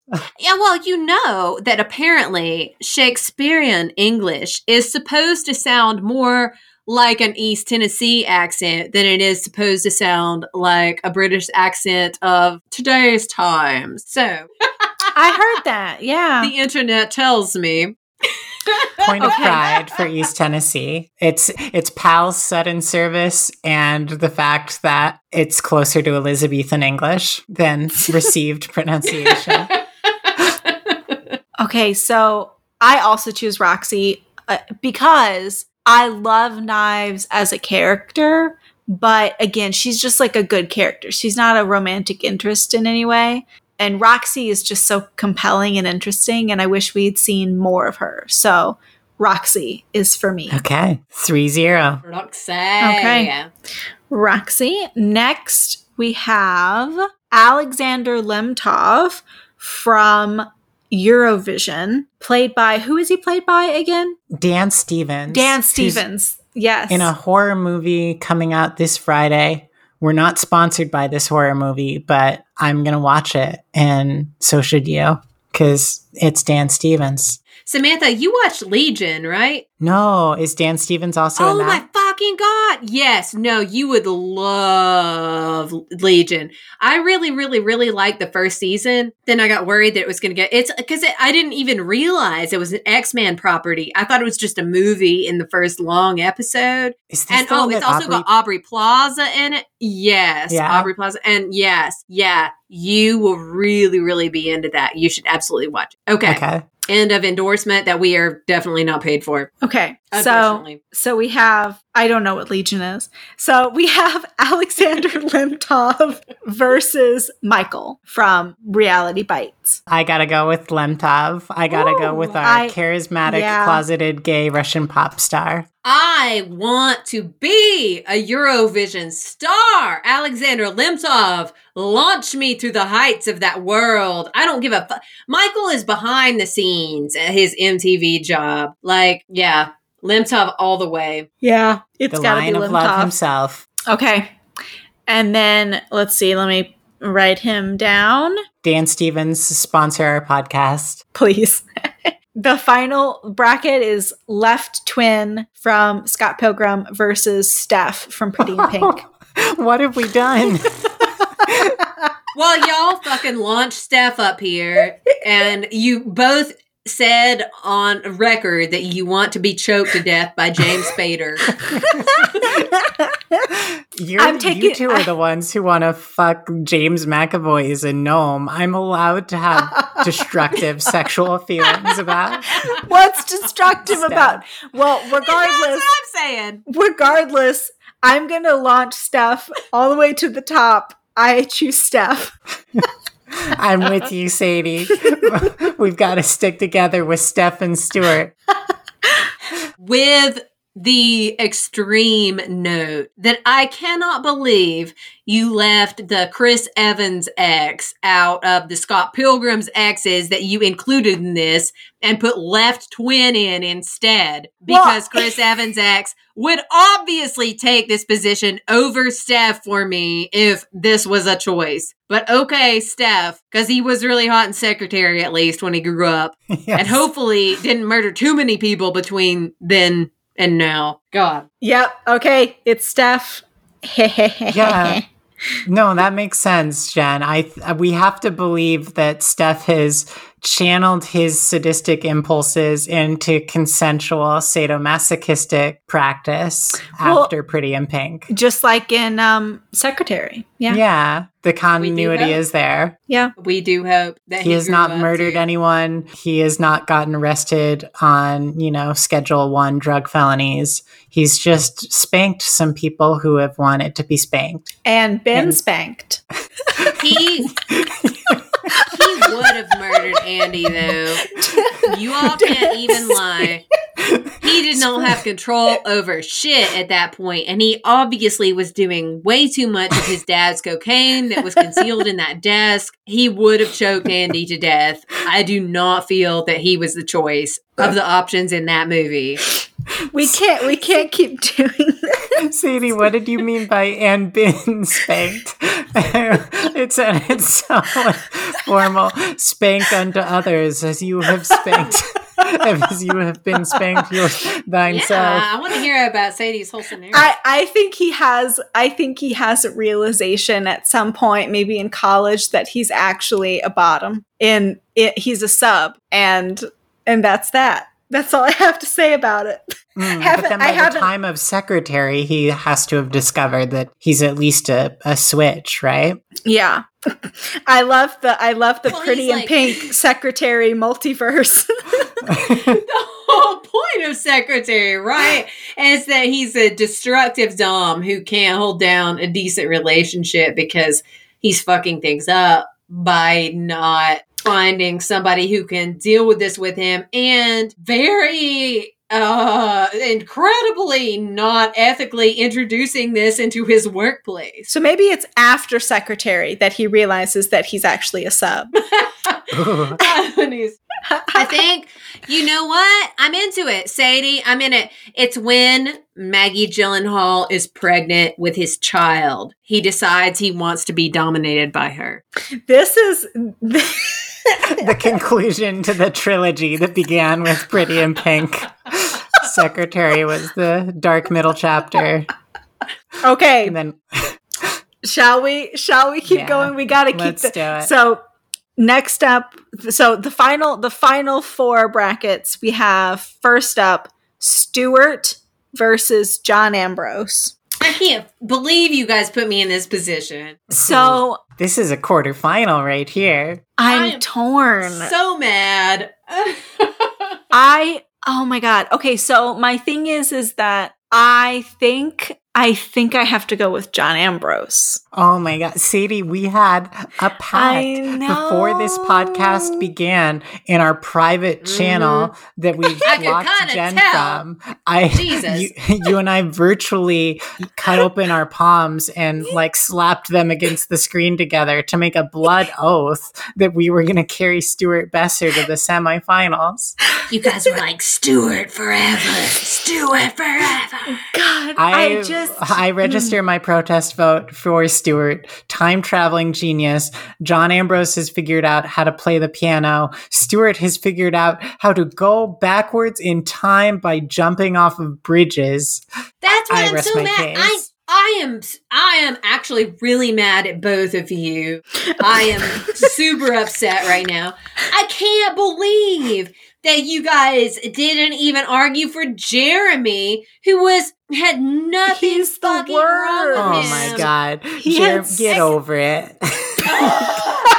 There was nothing wrong with him except for not being an Irish asshole that Amy Adams didn't want a bone he in his proposed. movie. He proposed to her under false pretenses. He just proposed to her because he wanted a damn apartment. he is a mouse next to the beast that Amy Adams ended up. Samantha, choosing. you loved him. Don't even lie right now. We can go listen back. You I'm just trying Adam to butter Scott. Sadie up to Ugh. hopefully get Stuart I another know you Stuart are. I am really, I'm upset now. She already voted for John Ambrose. I It's have to not be the too late. Tiebreaker here. And I'm so pissed off because now I'm forced to vote between a teen and a dismissive, time travel focused genius who probably lets his incredibly large dog poop in the house because he gets too fixated on his work because he doesn't even notice if he himself falls in an elevator shaft. Stuart's a great guy. Stuart's a great guy. Is he? Yes, You just voted for John Ambrose. they're both great guys. These Jen, before listen, you vote, consider how many times have I come to visit you in person? I- I'm going- How many many times I- has Sadie come? However, I'm I going to didn't know kill- Sadie I'm until to quarantine you. started. and that is not even a fair consideration, Samantha. Ah, damn it. This is so bad. Mm, flip a coin for it. God. I Walk think us I would through if your I had thinking. Okay. Because here, okay. So the thing about them both Mm. Okay. is that they are both like they both concede. Like at the end, when Lana Condor says that she wants to be with Peter Kavinsky, John Ambrose is upset, but he's like, okay.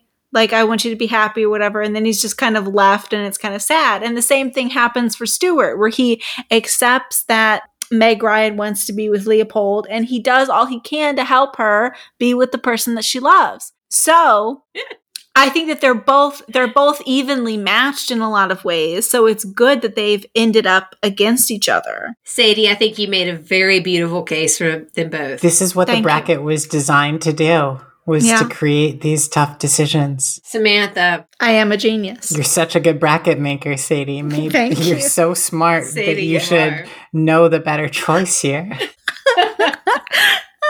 and and Samantha, you know that you're my best friend, and I love you more than almost anyone in this universe, I love other than too. my own weird, probably figuring out how to do time travel in the bedroom spouse. I love you too. so how could you do this to me? Because Stuart is happy on his own. He is not even looking for a partner. He wants his dog and he wants time travel and he wants his studies. He is not looking for anything else. John Ambrose, obviously the fuck is, but eh, then gets cruelly left alone because Peter Kavinsky just looked good one day running outside the lacrosse field. I accept my fate. Me and Stuart are going to go to the future and meet replicants. Okay. Yeah, yeah. And you know, Samantha, I mean, man, I hope that you bring me with you, but I understand if you don't. I need to be of the alone with Stuart for a little while. but also, when you're alone with Stuart, please ask him about that portrayal of his character in Party Girl where he was a straight up rapist, okay? Yeah. And also ask him about how in the world his marriage with Naomi Watts ended because that was all kept very private, but I don't know. He reminds me a little bit of my ex and I worry about him. Okay, moving on. Okay. All right. Um somehow we have ended up with Ducky versus Larry from Groundhog Day. oh, oh this is painful. Oh, This is another tough one. Not for me, baby. It's Ducky all the way. I know you're Ducky all the way. Well, oh, Samantha's going to be the deciding vote here because I'm I lo- feeling I'm- spiteful. I, I am okay because you know I am a fashion sensitive gal, and I love Ducky for it. But it's the first time I ever watched Groundhog Day, and I was super, super, super attached to Larry. I am not that into Phil. So, what? le- uh, but he Larry stole tips. He stole tips. Yeah, and did you hear what Ducky said to those girls at the beginning of that movie? It was a product of its time. Stealing Mm, and tips it wasn't Is Larry. evergreen. Is I feel ev- like I think that that Larry was character assassinated there at the last second, just Larry's like a what happened grown in man. the Laurel K. Hamilton novels. yeah, he's a grown man. He should know how to steal tips. Yeah. I mean, yeah, that's true. But are you kidding me? That suddenly one day has passed and Larry, who has been the eminent voice of reason and kindness, who has To been be the fair. foil to all of Phil's bullshittery all day for like however many thousands of years, suddenly is like, oh, guess what? I'm a tip stealer who not even an old lady will pay a dollar to go on a date with. No. I think that was some end of movie bullshit. I don't even buy it. But so I'm gonna vote Larry, but I mean I'm ain't gonna be mad about John Ambrose. He's got his whole life Ducky? ahead of him. Do you mean oh, Ducky? Ducky. Shit! Sorry, Ducky. I discounted you once again. As I literally am wearing like spats on my feet. So, Jen, are you voting Larry? Yeah. So I have Larry. the power now. Samantha Oh, has God. the power. Baby's first tiebreaker. Samantha's mad at me now. I'm mad. instead of I, I mad joined Jen in being mad at everyone, I think. Because John Ambrose is just boring. He's he's great, but he's one of these teen movie characters who's just so good as to be boring. John We're back oh, Ambrose. at no, no.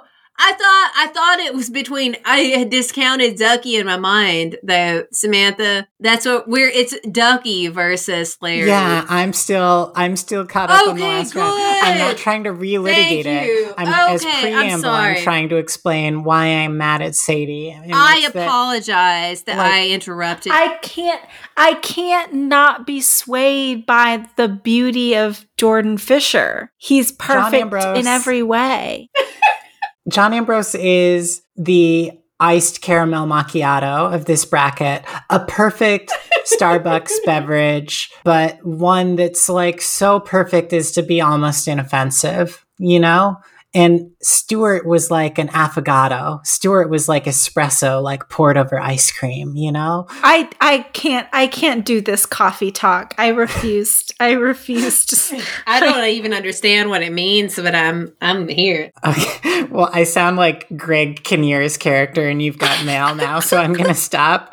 Put a pin in that for you've got mail discussion. But that's why I'm mad at Sadie for advancing John Ambrose. But I must remain unclouded. I must remain pure and perfect in my vision. I must not allow biases or emotion to overtake me. And it's got to be Ducky. It has to be Ducky. I appreciate this this sense of of of yes, thank you.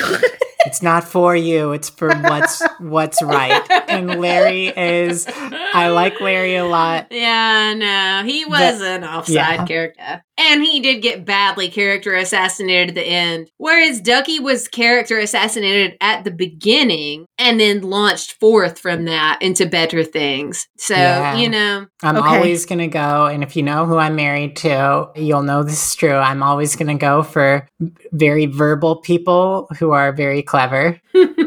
and so, Ducky over Larry. Okay, we're golden. Next, we have Paul Rudd versus or Paul Rudd, Paul Rudd's Paris versus it's just Paul Rudd versus Roxy Richter. Oh, we had a, this is Oh. interesting. Oh, odd. These are two characters we know next to nothing about. yeah, except that oh god and i'm attracted to both of them so i can't go on that and Yeah. i can't like uh Yeah. put my own experience on here so ugh. okay i'm gonna cast the first vote here now having gone violently against samantha in the last that Paul Rudd canonically in this film as Paris is wanting to marry a mid teenager, whereas Roxy Richter is wanting to have a consensual relationship with an adult of, you know, like age. So, Roxy is my gal. I'm Team Roxy too. I think she's got more pizzazz and is more interesting. And Paul Rudd has some great aesthetic moments in Baz Luhrmann's Romeo and Juliet adaptation. But Roxy Richter is who I'd want to spend time with. yeah, I agree. I think she'd be a great girlfriend. She would treat me well. Wow, our first unanimous vote in a while. Let's bask in the glow of our accord. I, I thought that we were at the end in the last one, but we were not. We've got the Okay. semis left. coming up. Sure. Next, we have Alexander Lemtov from Eurovision versus Steff. oh my god. I'm very interested to see what the two of you who want to die by Steff's hand choose. Rule change. They both advance and reign as, as kings together over this bracket. Hey, Samantha, Yeah. what if Alexander Lemtov were played by James Spader? oh, Yeah. If James Spader were 20 years younger, he could have been in the Yeah. Eurovision movie. Alexander Lemtov, moving on. Oh, that's your choice?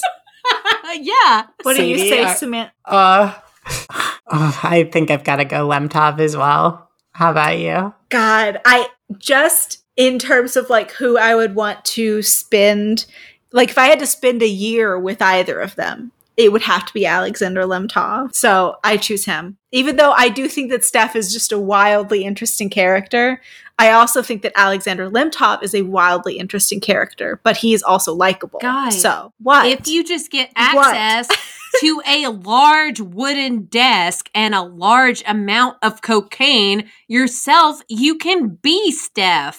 You don't need him. You do not need him. You can be him. inspiring. I just need to do drugs. With a large wooden desk, that's important. In a collared polo shirt, Sadie. You got to act the part. This I knew this would be the episode that turns Sadie into a coke addict. Bold of you to assume it wasn't leap year. yeah. Okay.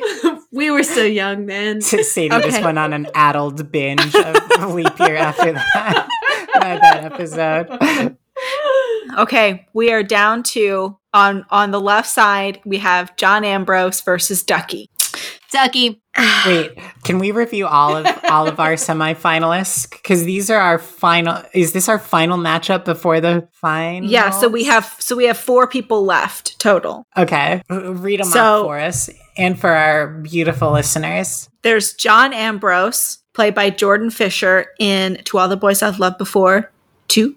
Then we have Phil Ducky Dale, played by Jon Cryer in Pretty in Pink. Then we have Roxy Richter, played by Mae Whitman in Scott Pilgrim. And then finally, we have Alexander Lemtov, played by Dan Stevens in Eurovision, the song of Fire Saga. I don't know. I don't know the lane, but Eurovision saga. Song Contest, the story of Fire Saga. Yes, you should know. You've seen it like 20 times. Yes. Okay. what a wild, wild four we've got going on here. so, out of John Ambrose versus Ducky, who I am so torn in so many ways because here's my thought. I was talking to my friend about this earlier, and I feel like Ducky walked so that John Ambrose could run.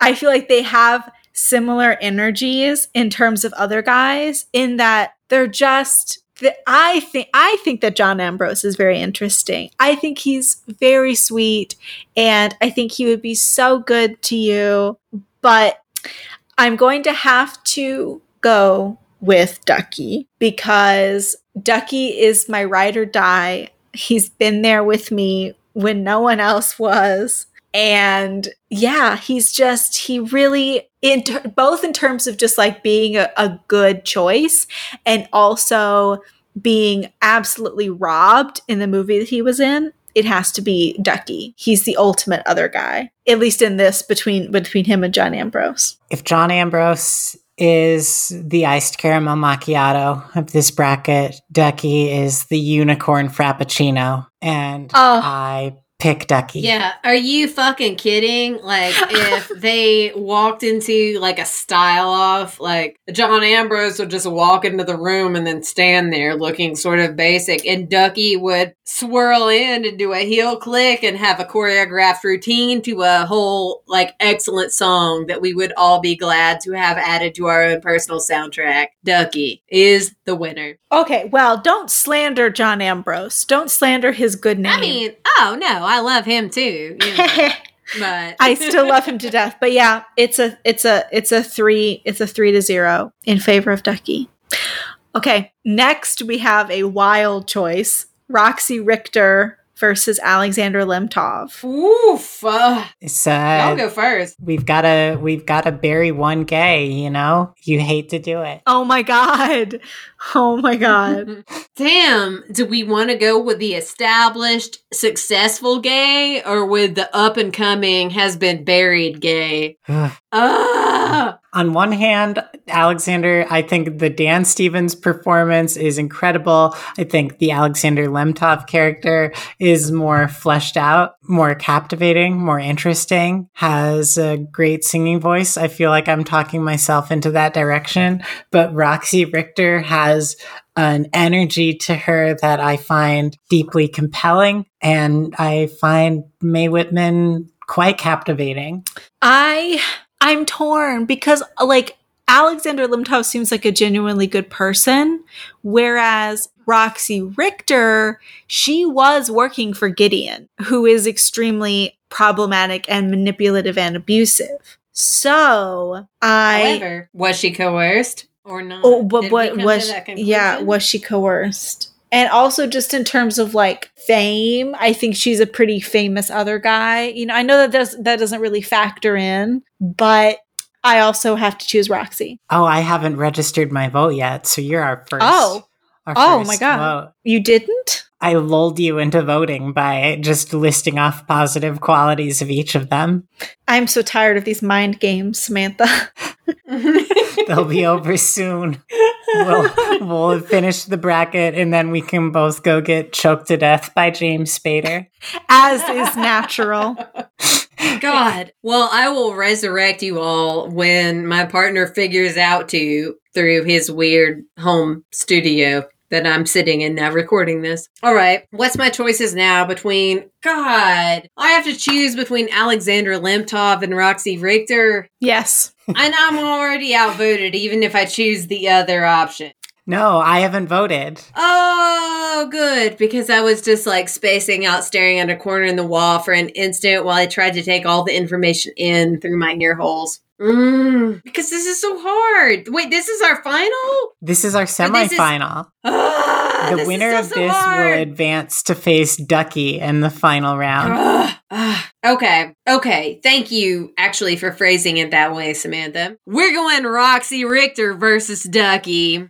I think I was leaning that way anyway. And I I'm love Alexander. Lemtov, and this was a terrifying choice between them. But I keep thinking every choice is going to be the final choice, but this was not. This Okay. was the lean up. So Okay. It's come to this. I am seriously worried about you both. I am going to have to protect you all from time travelers and charismatic, attractive people who will strangle you to death.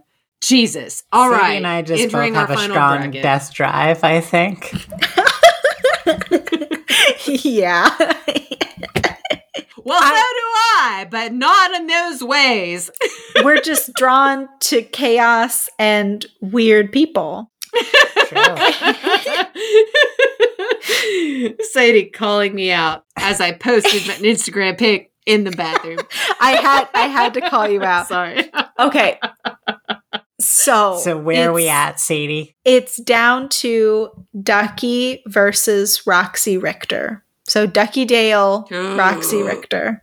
Is this our final battle? Yes. Yeah. Yeah. Two hours of deliberations, 26 Uh, rejected rom com characters for Ducky versus Roxy. So should I go first? Should who who should go first? Oh, I don't know who I'm gonna pick. Somebody else go first. Ducky is smart. He's funny. He's he's the class clown. He can be kind of an annoying little shit sometimes, but he's an iconic other guy.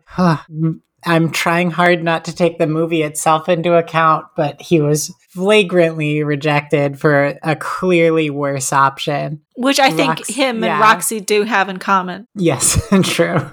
Roxy Richter is uh, a moonborn bisexual roller derby skater, and that's extremely my interests. But whew, is everyone else as conflicted as I am? I feel like Sadie, Yes. do you have your vote? I I I I have to go Ducky. Like I ha like I have to. It was it was initially just before I even started this bracket, I knew it was going to go down for me in the John Ambrose versus Ducky round.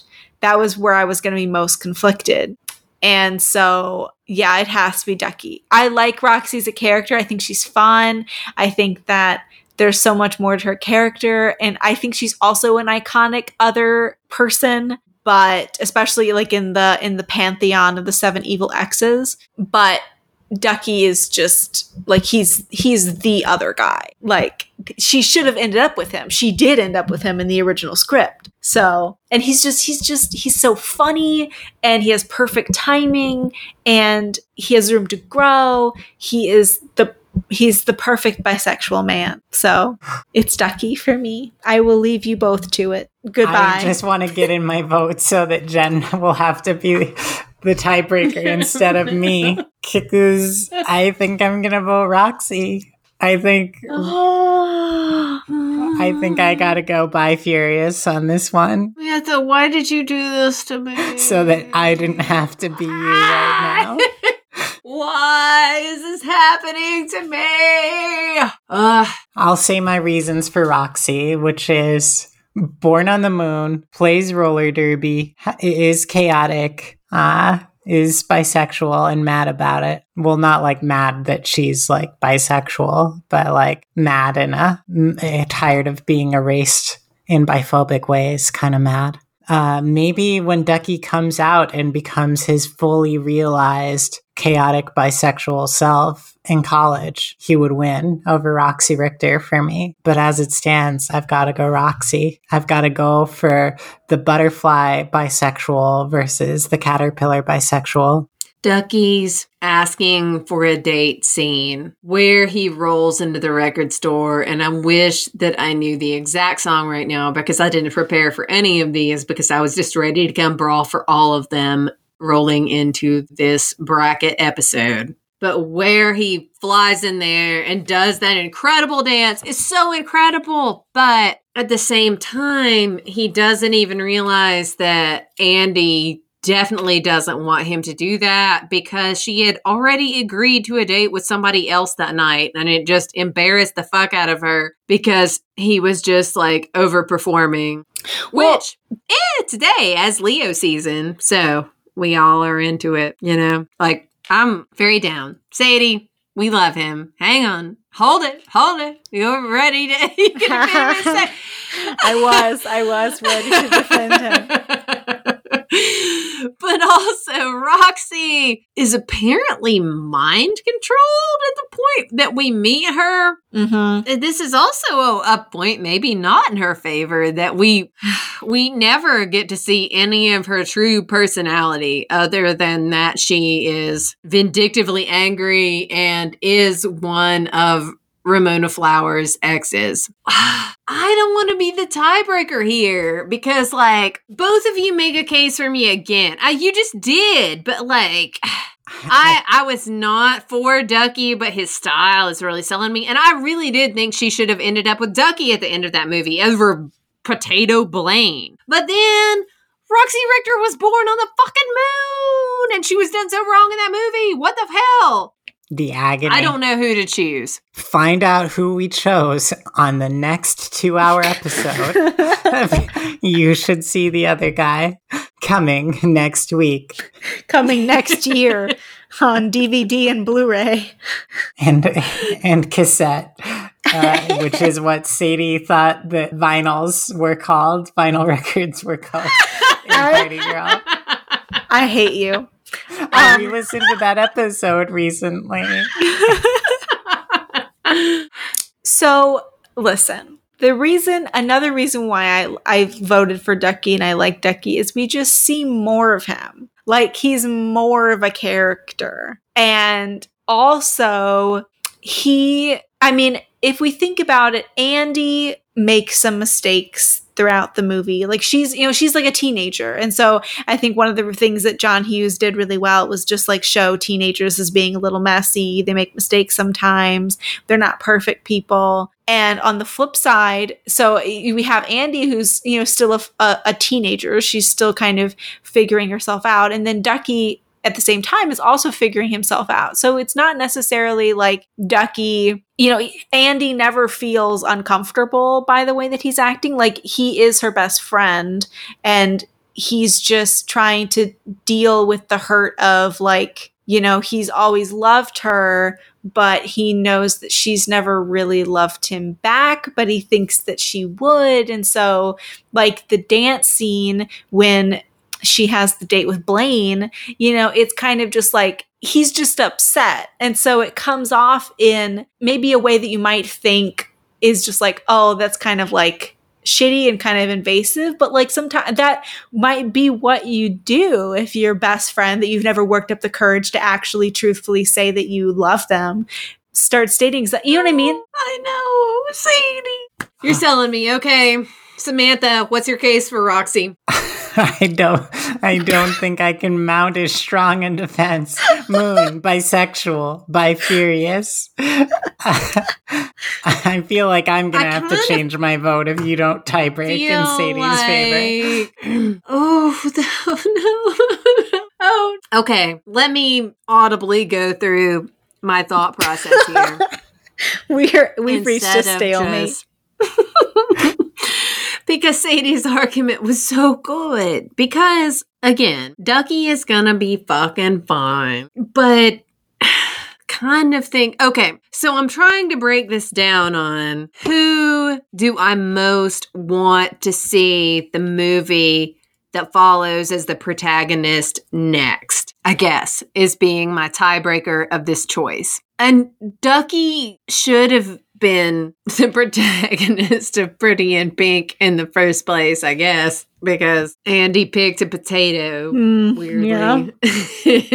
and that was super sad. And Roxy, we, and that's the big argument against her is that we know nothing about her except that she can be apparently brought to orgasm by and and in the world of Scott Pilgrim, therefore defeated by being tickled on the back of her knee and exploded into coins. Jesus. Which theoretically could also be Ducky's weakness.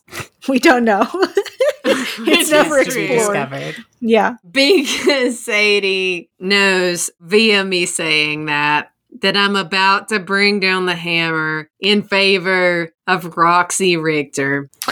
What? I love you, Ducky, so much. You will live a fulfilling and satisfying life. But I want to see the fucking movie of what in the goddamn world happens to Roxy Richter next. I'm so sorry, Sadie. Oh my gosh. Wait, I feel like I have to reverse my vote because I didn't want Roxy to win, but I did want Jen to be oh, tormented. Oh, you did this, Samantha. Wait, do you reverse your vote? You can still do it, so Ducky can triumph. Oh, I won't. I won't hold it up for yeah. I only did this because you guys put me in such a like peak. Like I was like balancing on one side or another, and I finally fell on Roxy. Ducky is But if just you more want of a to vote for Ducky- Roxy, you know? Well, of course, he got much more. He got much more screen time than she did. But I want more screen time for her. That's why I eventually voted for her. Oh, but I would be happy to hand Ducky the crown. We can do a quick reversal here. I think I've got to walk it back. I think I can't abide Roxy winning this bracket. The roller coaster that we've just been through. through. I think it's got to be Ducky. Oh, I think it always had Yeah. to be Ducky. My vote is down for Roxy, though. Just make sure that's recorded. I think Stuart should have won this whole thing, but I think, I think- you are fucking nuts on that, Samantha. I- absent Stuart, I think I think Ducky's gotta gotta win over over Roxy, who had like two minutes of screen time, as delightful as those two minutes were. Samantha, you are going to discover time travel from your own bedroom. You don't need Stuart. and that's the moral of the Yeah. story. you don't need a man to To make it happen, this is a Pussycat Dolls motto. I, I knew I knew the answer was in a Pussycat Dolls song all along. So Ducky, Sadie, are you happy with your victory? I'm happy with my victory. but you know, push to the brink, I'm going to choose Roxy. Ducky would leave me for the cooler, newer girl. are you kidding? What? No, he wouldn't. Mm. He is loyal Mm. to the end he? with his bolo Did you go through ties. His shoes. The uh, Don't the try to turn me against my man, my husband, Ducky. Don't do it. Saying. Anyway, I won. I'm great. I'm the master of all. It's Ducky forever and always. Peace out. Justice for Stuart. Stuart, what justice for Jeremy? Are Yep. you kidding? Fuck off. Adam Scott could have taken this whole thing. He's a cardiologist with a fucking beautiful apartment in Chicago. Who is Adam Scott? Well, but what else? What has he got going for him personality wise? Absolutely nothing. He's got a nice job. He's got a nice apartment. He's got a nice face. what not a good she with- person. what was she with him then for all those years, Sadie? Because it was the facade. They wanted the same things. They never talked. They never. But what? What? What is their? What is his personality? I we have to save this for leap year the redo. I feel like that's going to happen in the Yeah. history of this podcast. It definitely is going to happen because I am still angry, like with the the e in angry about small Sadie, S M O L small Sadie being so taken in by that Irishman and his sweaters. Tonight I'm gonna rewatch Pretty in Pink and then I'm gonna rewatch Leap Year. Ugh.